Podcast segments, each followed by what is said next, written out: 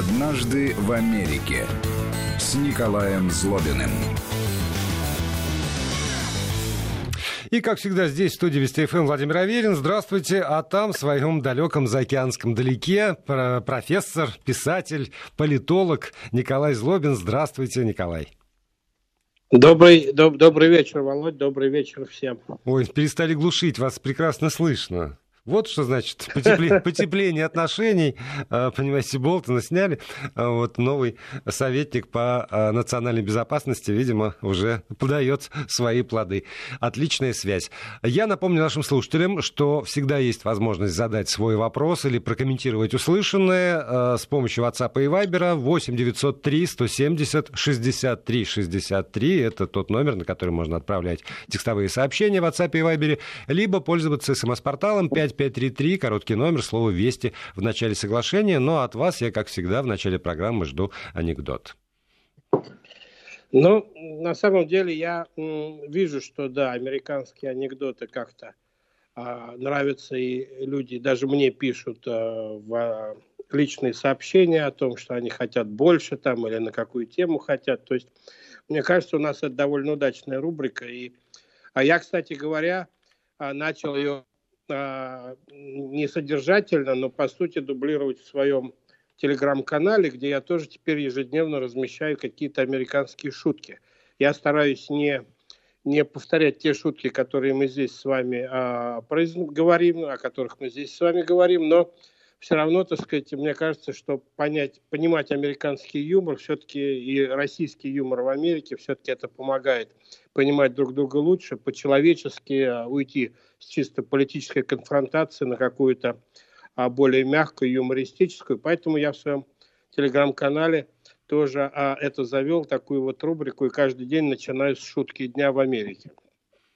Ну, и, кстати говоря, всем предлагаю подписаться на мой телеграм-канал, он называется «Абсолютное зло». Вот. Но... Уже хорошая шутка. Название телеграм-канала от Николая Злобина. Да, Почему наша программа так зло. не называется? Абсолютное зло. Ну, я только, я только начал этот формат, да, я надеюсь, он пойдет, он как-то становится в последнее время модным. Ну вот, если есть желание, Володь, вы тоже подписывайтесь. Вот. А, есть, сэр. Ну, поскольку вы начали нашу программу с э, разговора о советнике по национальной безопасности, это вообще довольно интересная фигура всегда в американской истории. И такой человек, который э, вне американской бюрократии, его назначает президент, и, по сути дела, дает ему штат, бюджет, и, по сути дела, человек, в общем, снабжает президента ценными советами, там, аналитикой, а, в общем, всем, что нужно президенту и чем сам советник по национальной безопасности считает нужным, а, о чем сообщать президенту, и он вне, вне традиционной американской бюрократии. Я думаю, что в России устроено все примерно так же. То есть человек достаточно независимый, поэтому да, он может повлиять на, на многие вещи быстрее, чем а, любые другие а, инициативы, которые должны проходить через всю государственную машину, Конгресс там, и так далее. Вот. Поэтому я э, начну с анекдота, который э, отчасти связан с этой темой. Вот, э, я такой хочу, с такого анекдота начну. В НАСА большой праздник. А, глава НАСА собрал всех своих сотрудников в общем зале. Все стоят с шампанским в руках, празднуют. Глава НАСА просит э, тишины, берет специальный телефон, который соединяет его с президентом США, и говорит, господин президент, мы в НАСА достигли потрясающего успеха, э, который важен не только для Америки, но и для всего мира. Я хочу вам доложить, что мы впервые э, нашли, э, в общем, доказательные признаки наличия э, разумной жизни на Марсе. Это впервые вообще в человеческой истории мы нашли, так сказать, вот признаки разумной жизни на Марсе, и э, это, в общем, достойно такой очень большого праздника для всего мира, говорит он в трубку президенту. Потом он там слушает, что ему говорит президент, молчит, потом говорит, ну, господин президент, это невозможно. Ну, господин президент, этого невозможно, это просто нельзя, мы не сможем это сделать. Господин президент, ну, ну, кладет трубку, поворачивается к своим сотрудникам и говорит, у меня для вас плохая новость. Поскольку мы обнаружили признаки разумной жизни на Марсе, президент дал нам команду попытаться обнаружить признаки разума в нашем Конгрессе.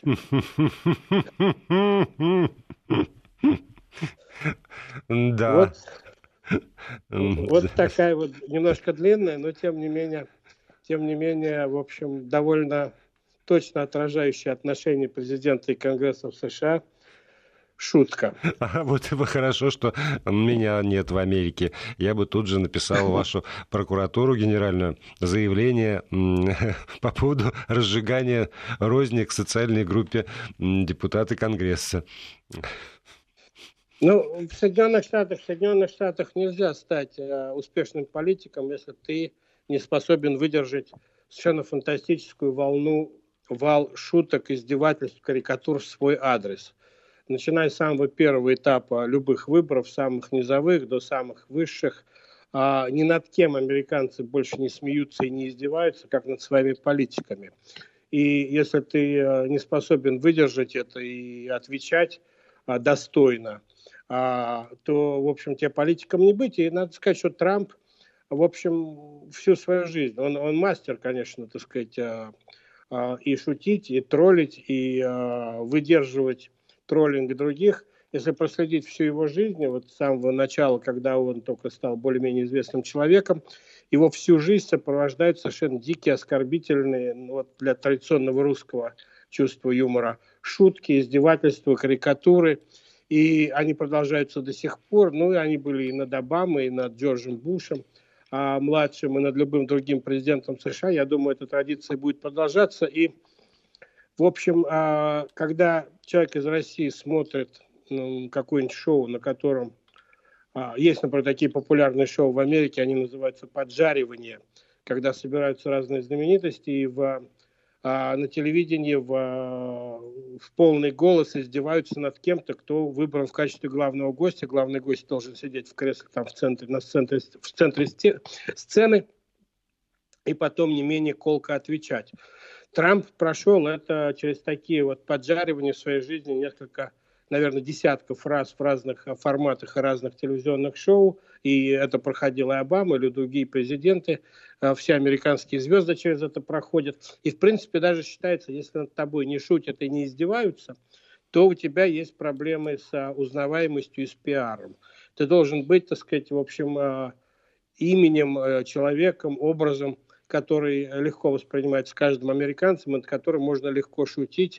А, и никаких, абсолютно, вот я вам скажу совершенно точно, никаких пределов этих шуток здесь не существует.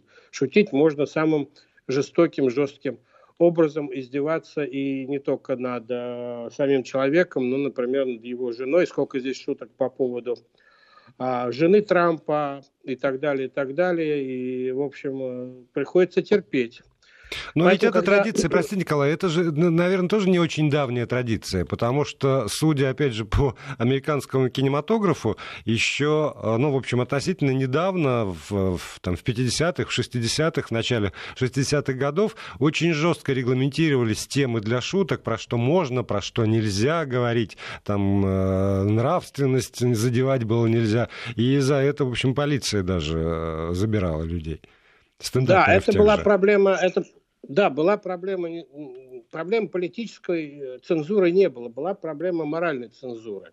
А довольно долго Америка все-таки, в отличие от того, что думают многие об Америке, а, не бывая в ней, не живя в ней, Америка достаточно пуританская страна, у нее достаточно сильные пуританские традиции. А, они прослеживались очень сильно и в XIX веке, и в XX. И Америка отнюдь не такая разнузданная там и э, аморальная страна, как а, ее можно представить, смотря какие-то фильмы в Голливуде там или а, читая что-то об Америке, тут огромное количество церквей, и роль играет. А, церковь играет, религия играет огромную роль в жизни американцев. Это очень важный институт, пользуется большим уважением, доверием, очень высоким доверием американцев пользуется церковь. Кстати говоря, по всем вопросам церковь входит в тройку а, самых а, доверяемых американцами институтов. Я удивлю, может быть, э, Володь, тебя, но в, в эту же тройку входит полиция, например. Mm. Вот. А Конгресс где-то там на, в начале второй десятки. В списке, то есть законодательные органы обычно где-то, в общем, а, достаточно далеко. Но вот моральная цензура в Соединенных Штатах была всегда велика, и на протяжении долгого времени э, она держала свои позиции, но постепенно стала сдавать, потому что американцы все больше, больше упирали на э, первую поправку Конституции на свободу слова, и э, потихоньку сдавали позиции. Был, например, такой очень популярный, очень популярный американский э, комик, стендап комик э, Джордж Карлин, который много лет боролся за право произносить семь неприличных слов на американском телевидении. Сегодня их произносят все, и не только на телевидении, но в свое время их нельзя было произносить на публичном телевидении. Они сначала а, были разрешены на а, на каналах, на кабельном телевидении, где надо было платить за их наличие, покупать и так далее, и так далее. А на публичном телевидении это было нельзя. Сегодня это все, а, все ограничения сняты. И Боб Карлин в свое время выиграл суд у а, правительства США, который пытался защитить некий моральный устой, скрепы, если хотите. И а, выиграл право произносить эти семь слов публично везде, так сказать, где бы он ни выступал, на телевидении, на своих шоу и так далее, и так далее. А, и а, потом много лет с удовольствием произносил эти слова, ну и, в общем, открыл, открыл клапан. эту дверь. Да. Да, открыл клапан. И вот, вот такого типа моральной, моральной, моральная цензура в Америке еще в 50-е годы была довольно, довольно сильна. Все-таки особенно на юге Америки, где были традиции консервативные, где довольно долго, а, в общем, косо смотрели даже на короткие юбки – а, на открытые женские купальники.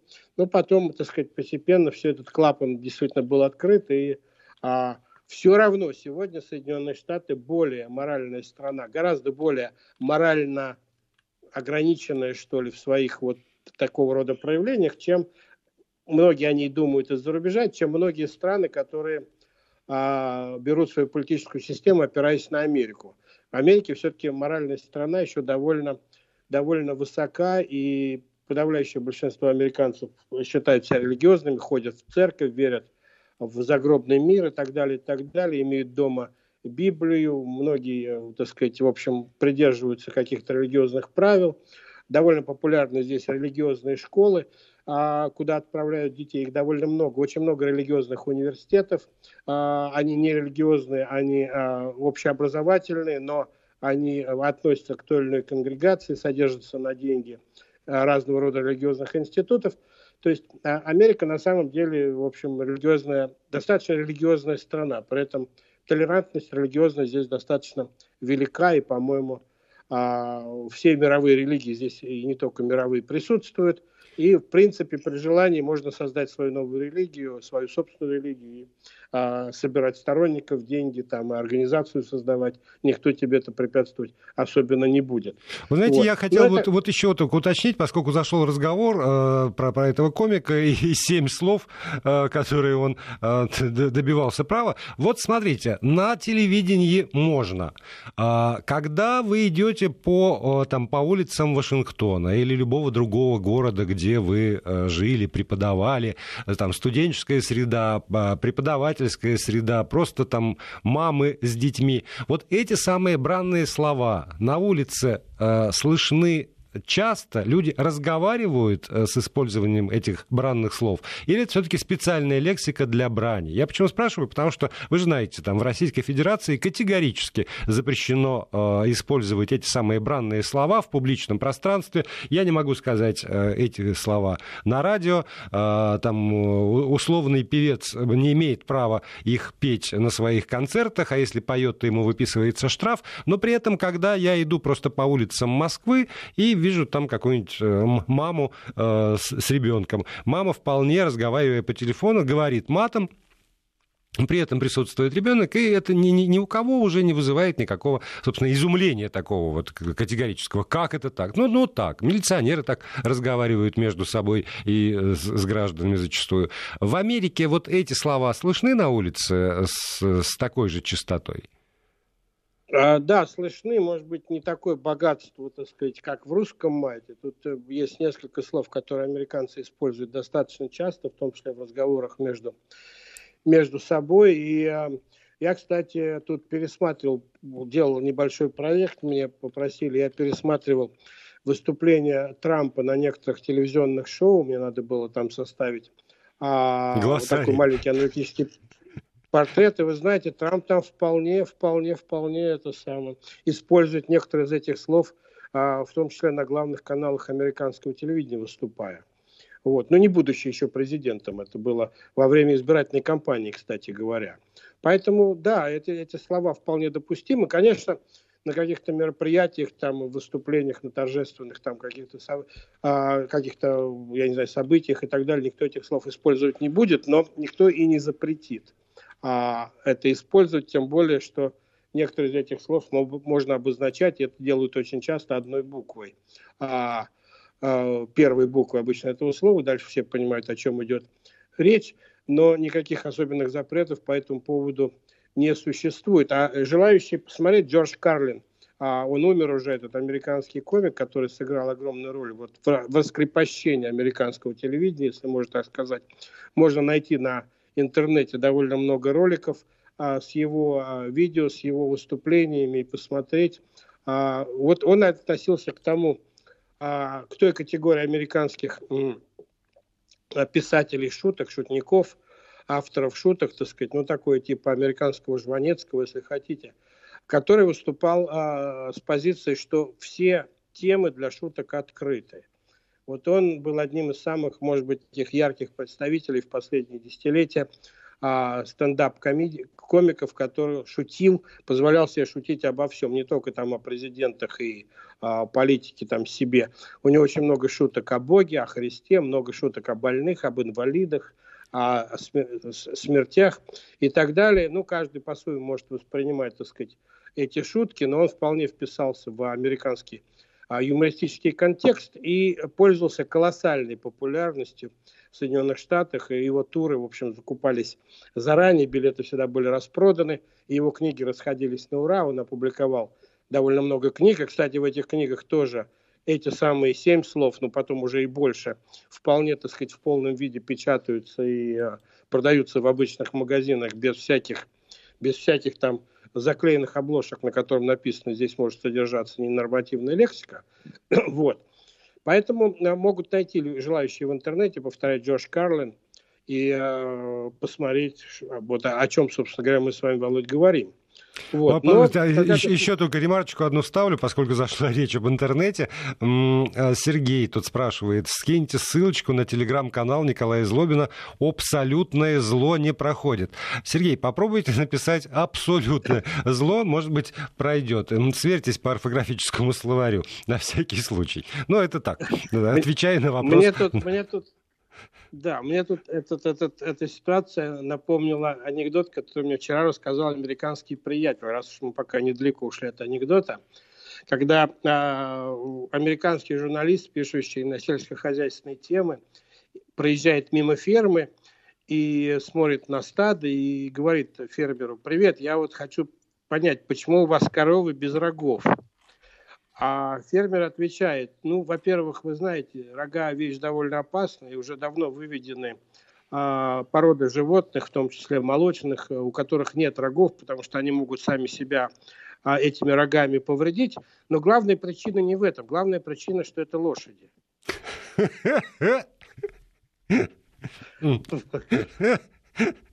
Поэтому, да, вообще в, в деталях, дьявол в деталях, как говорят американцы. Вот и, вот и веди после этого про программу на федеральной станции. Сейчас я прокашлюсь, извините. Да, да, пожалуйста. Да, удал, удалось мне да, справиться э, с собой.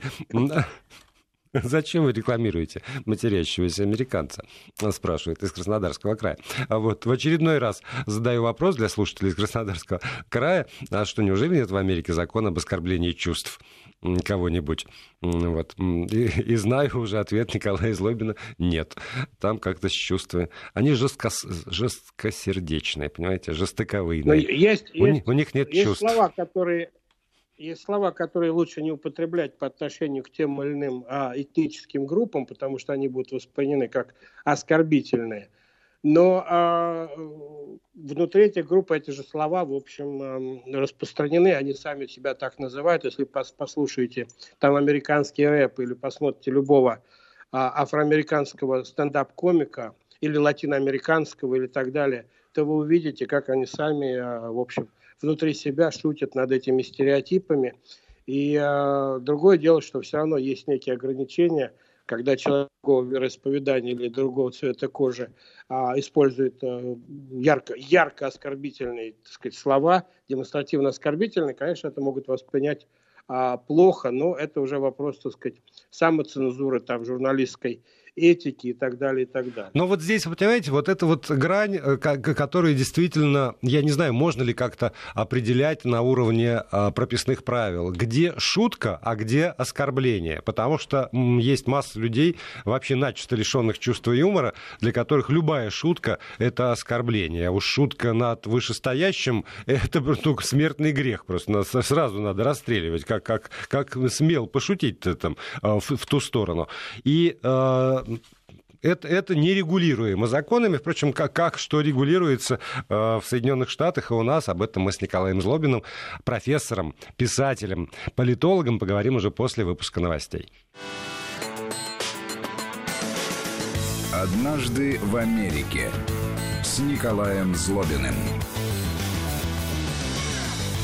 Политолог, писатель, профессор Николай Злобин у себя в Вашингтоне. Мы с вами здесь. Напомню, координаты 8 903 170 63 63 для тех, кому удобен WhatsApp Viber. И 5533 э, это короткий номер для смс-сообщений. Слово «Вести» в начале текста, пожалуйста.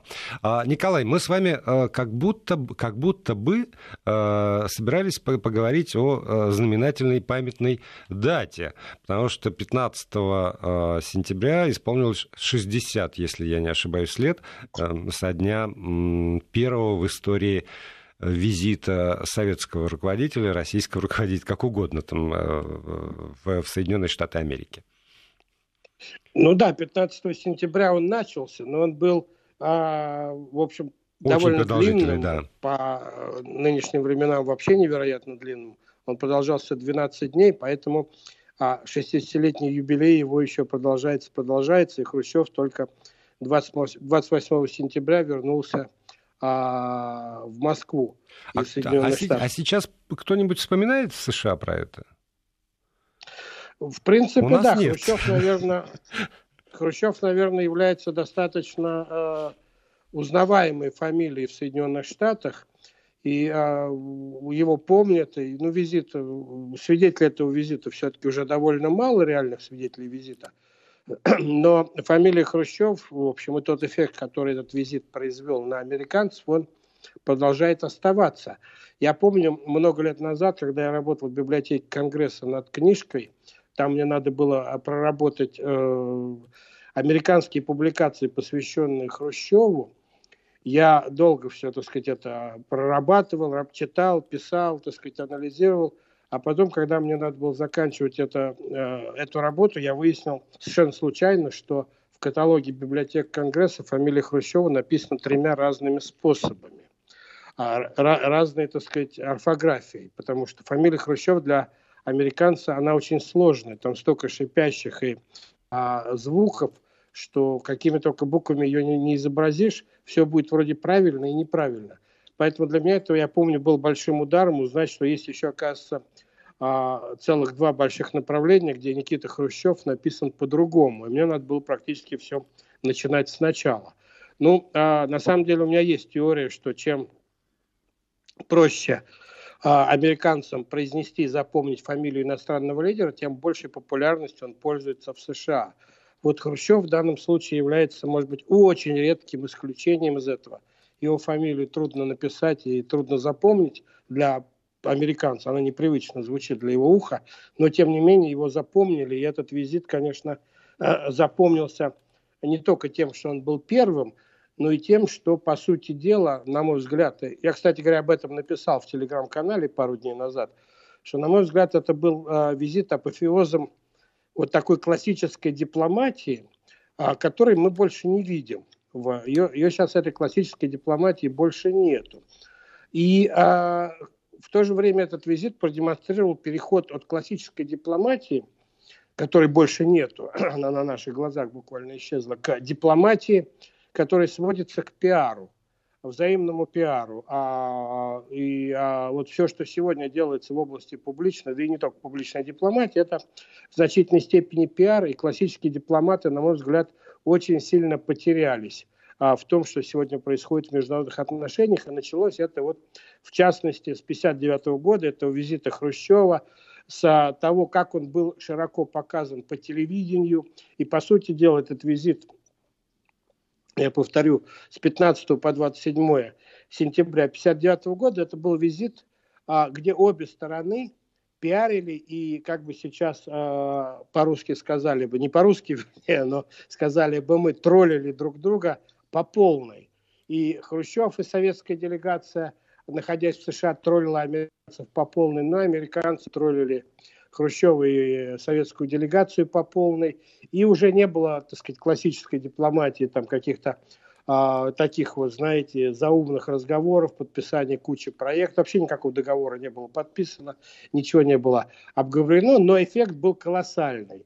И с этого момента, с этого визита, вот с конца 50-х годов, стало понятно, что вот э, публичный эффект от такого рода вещей может оказать большее влияние, чем заключение каких-то там договоров, каких-то там а, соглашений, ну, если не брать, конечно, экономическую часть, где договор надо заключать, вот, то Хрущев, конечно, сильно сломал представление и о Советском Союзе, и о себе, и о коммунизме, о лидере коммунизма. А тогда Хрущев воспринимался как лидер мирового коммунистического движения, кем он, собственно говоря, и был в глазах американцев. И, в общем-то, как считают американцы, а Хрущев, надо отдать ему должное, откуда у него это взялось и как это вообще у него а, было а, вот, в голове, в, я не знаю где он выиграл практически все словесные перепалки с американскими журналистами, которые, конечно, воспринимали его как противника и с удовольствием пытались троллить. Он их троллил в ответ – откуда у него такой опыт и откуда такое умение, никто не мог понять. Я до сих пор, так сказать, думаю, что это просто был у него какой-то природный талант. Ну вот я а, в одной, он... я прошу прощения, я в одном э, из материалов прочитал следующую фразу. Хрущев как-то быстро понял, что этот визит – это большое телевизионное шоу, и включился вот э, в эту абсолютно, в этот абсолютно непривычный для него формат, потому что ничего подобного в Советском Союзе не было а он как-то вот ну, нутром уловил, э, ну, еще раз скажу это слово, формат э, программы, и э, очень талантливо сыграл свою роль, и что, что, собственно, отмечают практически все обозреватели, все историки, которые описывают этот визит Хрущева.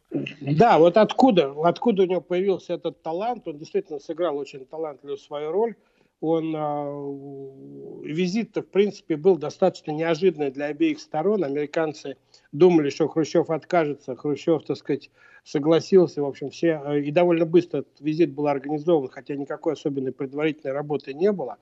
А, но Хрущев действительно быстро сориентировался, прямо буквально с прилета, даже еще до прилета, потому что надо было показать американцам, он прилетел, как мы знаем, Хрущев нам самолете Ту-114, а, который мог тогда совершать, единственный самолет, который мог тогда совершать а, трансатлантические перелеты, чтобы показать американцам, так сказать, ну, как он считал, превосходство советской техники, хотя самолет был совершенно не опробован, как мы знаем, он не прошел все испытания, и была большая опасность личная, что он может не долететь до Америки. Мы помним эти истории, тогда а, конструктор Туполев предложил посадить в самолет собственного сына вместе с Хрущевым, чтобы гарантировать, так сказать, что он уверен в надежности самолета. Хрущев принял решение лететь на этом самолете. Это произвело большое впечатление на американцев.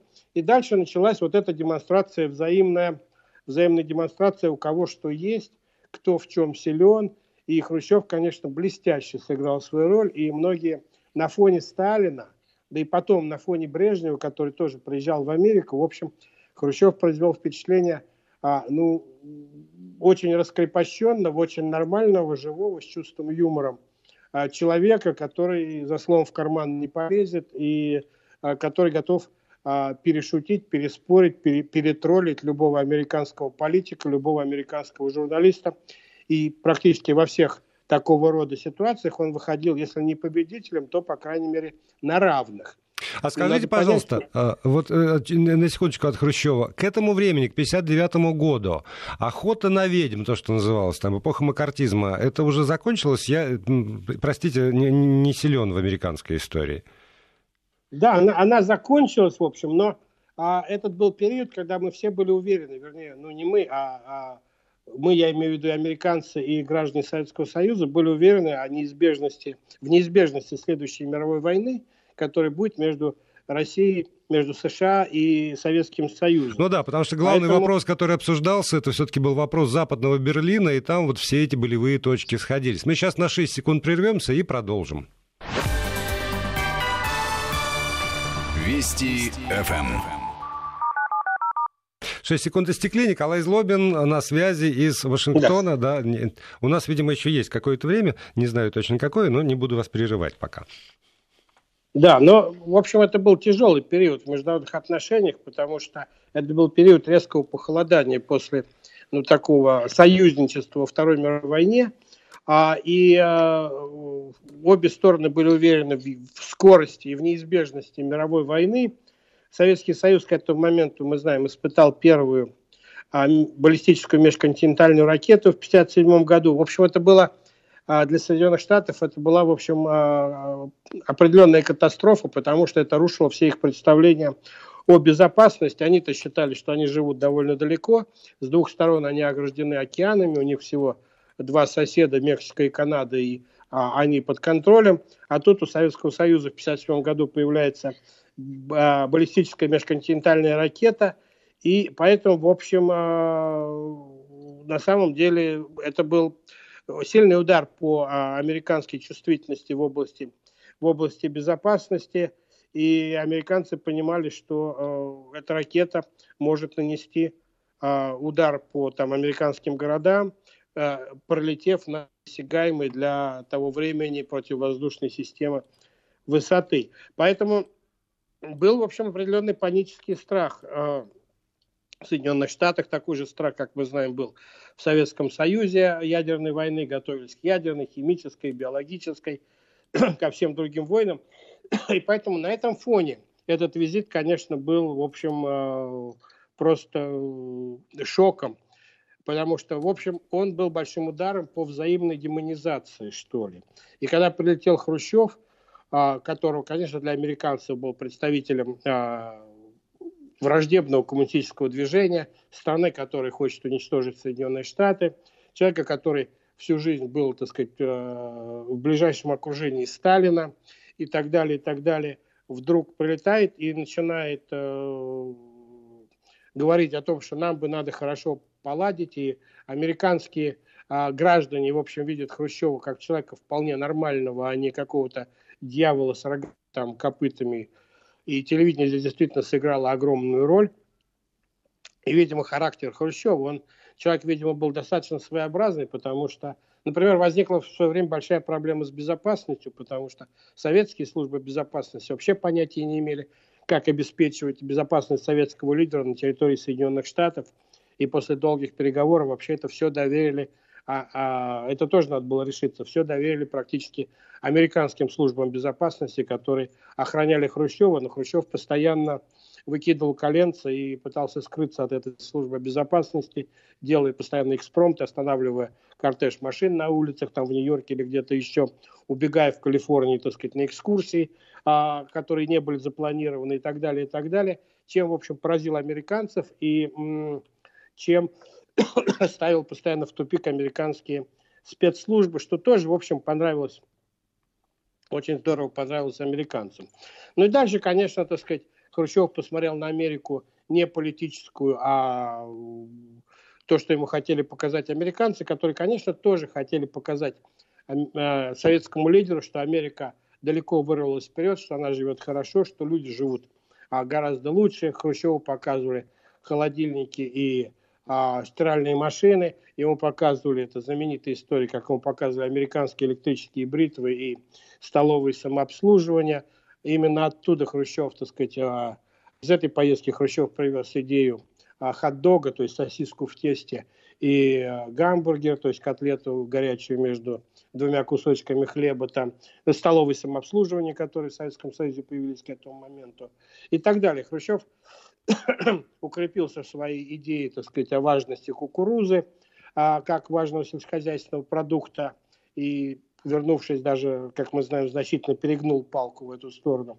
Но, тем не менее, он ехал по Америке, и американцы, а, есть очень много кадров фотохроники и фотографий, а американцы стояли на дорогах, по которым должен был проехать советский лидер с плакатами приветствия. Многие плакаты были написаны по-русски.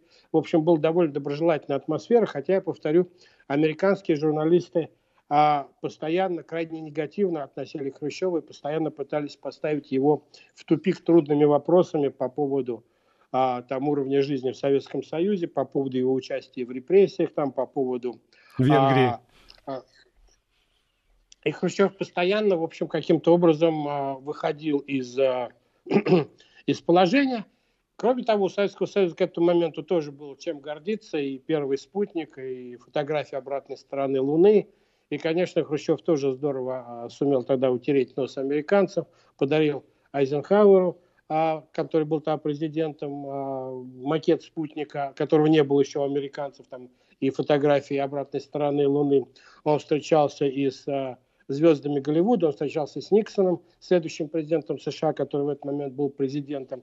Он встречался со звездами Голливуда, на которых произвел, а это очень трудно, хорошее впечатление. Есть даже воспоминания Мерлин Монро, который описывает это и пишет, что Хрущев, конечно, оказался прикольным, скажем так, замечательным а, гостем. Но некоторые американские знаменитости в силу своих политических а, симпатий не пошли на встречу с Хрущевым.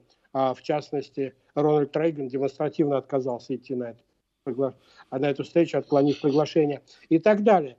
А, Николай, я, сейчас, извините, у нас остается вот две минуты, фактически, там 2.20 до конца эфира, и я бы съел время от анекдота, потому что у меня вот какой вопрос. Вот все эти плюсы, которые продемонстрировал этот самый визит, а, политологические, что называется, политические плюсы, а, развенчание, там, демонизация, скажем так, Советского Союза. Вот в сегодняшних условиях, в условиях, когда есть интернет, когда есть телевидение, когда там лидеров и то, и другой страны показывают завидной регулярностью телевизионные каналы. Подобный, подобный ход имеет право на существование или это все эпоха вот там тогда, в 50-е годы только?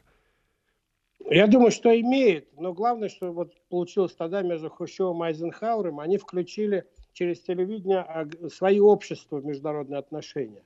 И вот э, советские граждане и американцы, что очень важно, стали немножко по-другому смотреть друг на друга и уже не позволяли своим правительствам а, монополизировать а, политику в отношении другой сверхдержавы а, полностью в своих руках. Уже, ну, по крайней мере, гражданское общество Америки хотело, так сказать, большего контроля над советской политикой, российской политикой Вашингтона – и, в общем, я глубоко убежден, что не будь вот этого визита, такого эффектного пиаровского визита Хрущева, наверное, и Карибский кризис 1961 года мог закончиться гораздо хуже. Но Кеннеди, который к этому моменту был президентом, уже понимал, что американское общество смотрит на Советский Союз и лично на Хрущева немножко другими глазами. И а, американским ястребам уже не удастся объяснить а, Карибский кризис, так сказать, зловечностью Хрущева, который еще за два года до этого тут ездил по Америке и развлекал американцев а, по полной. И, мне кажется, это сыграло свою роль, и сегодня, наверное, такие форматы тоже имеют право быть. Ну что же, тогда пожелаем, пожелаем себе дождаться подобного а, формата и на нашей с вами жизни, для того, чтобы и у политологов, и у писателей, и у профессоров была а, еще возможность а, прокомментировать не только историю, но и современность. Спасибо большое. Николай Злобин из Вашингтона. Да. До следующего четверга прощается с вами. Ну, а я остаюсь здесь, в этой студии, еще на несколько часов.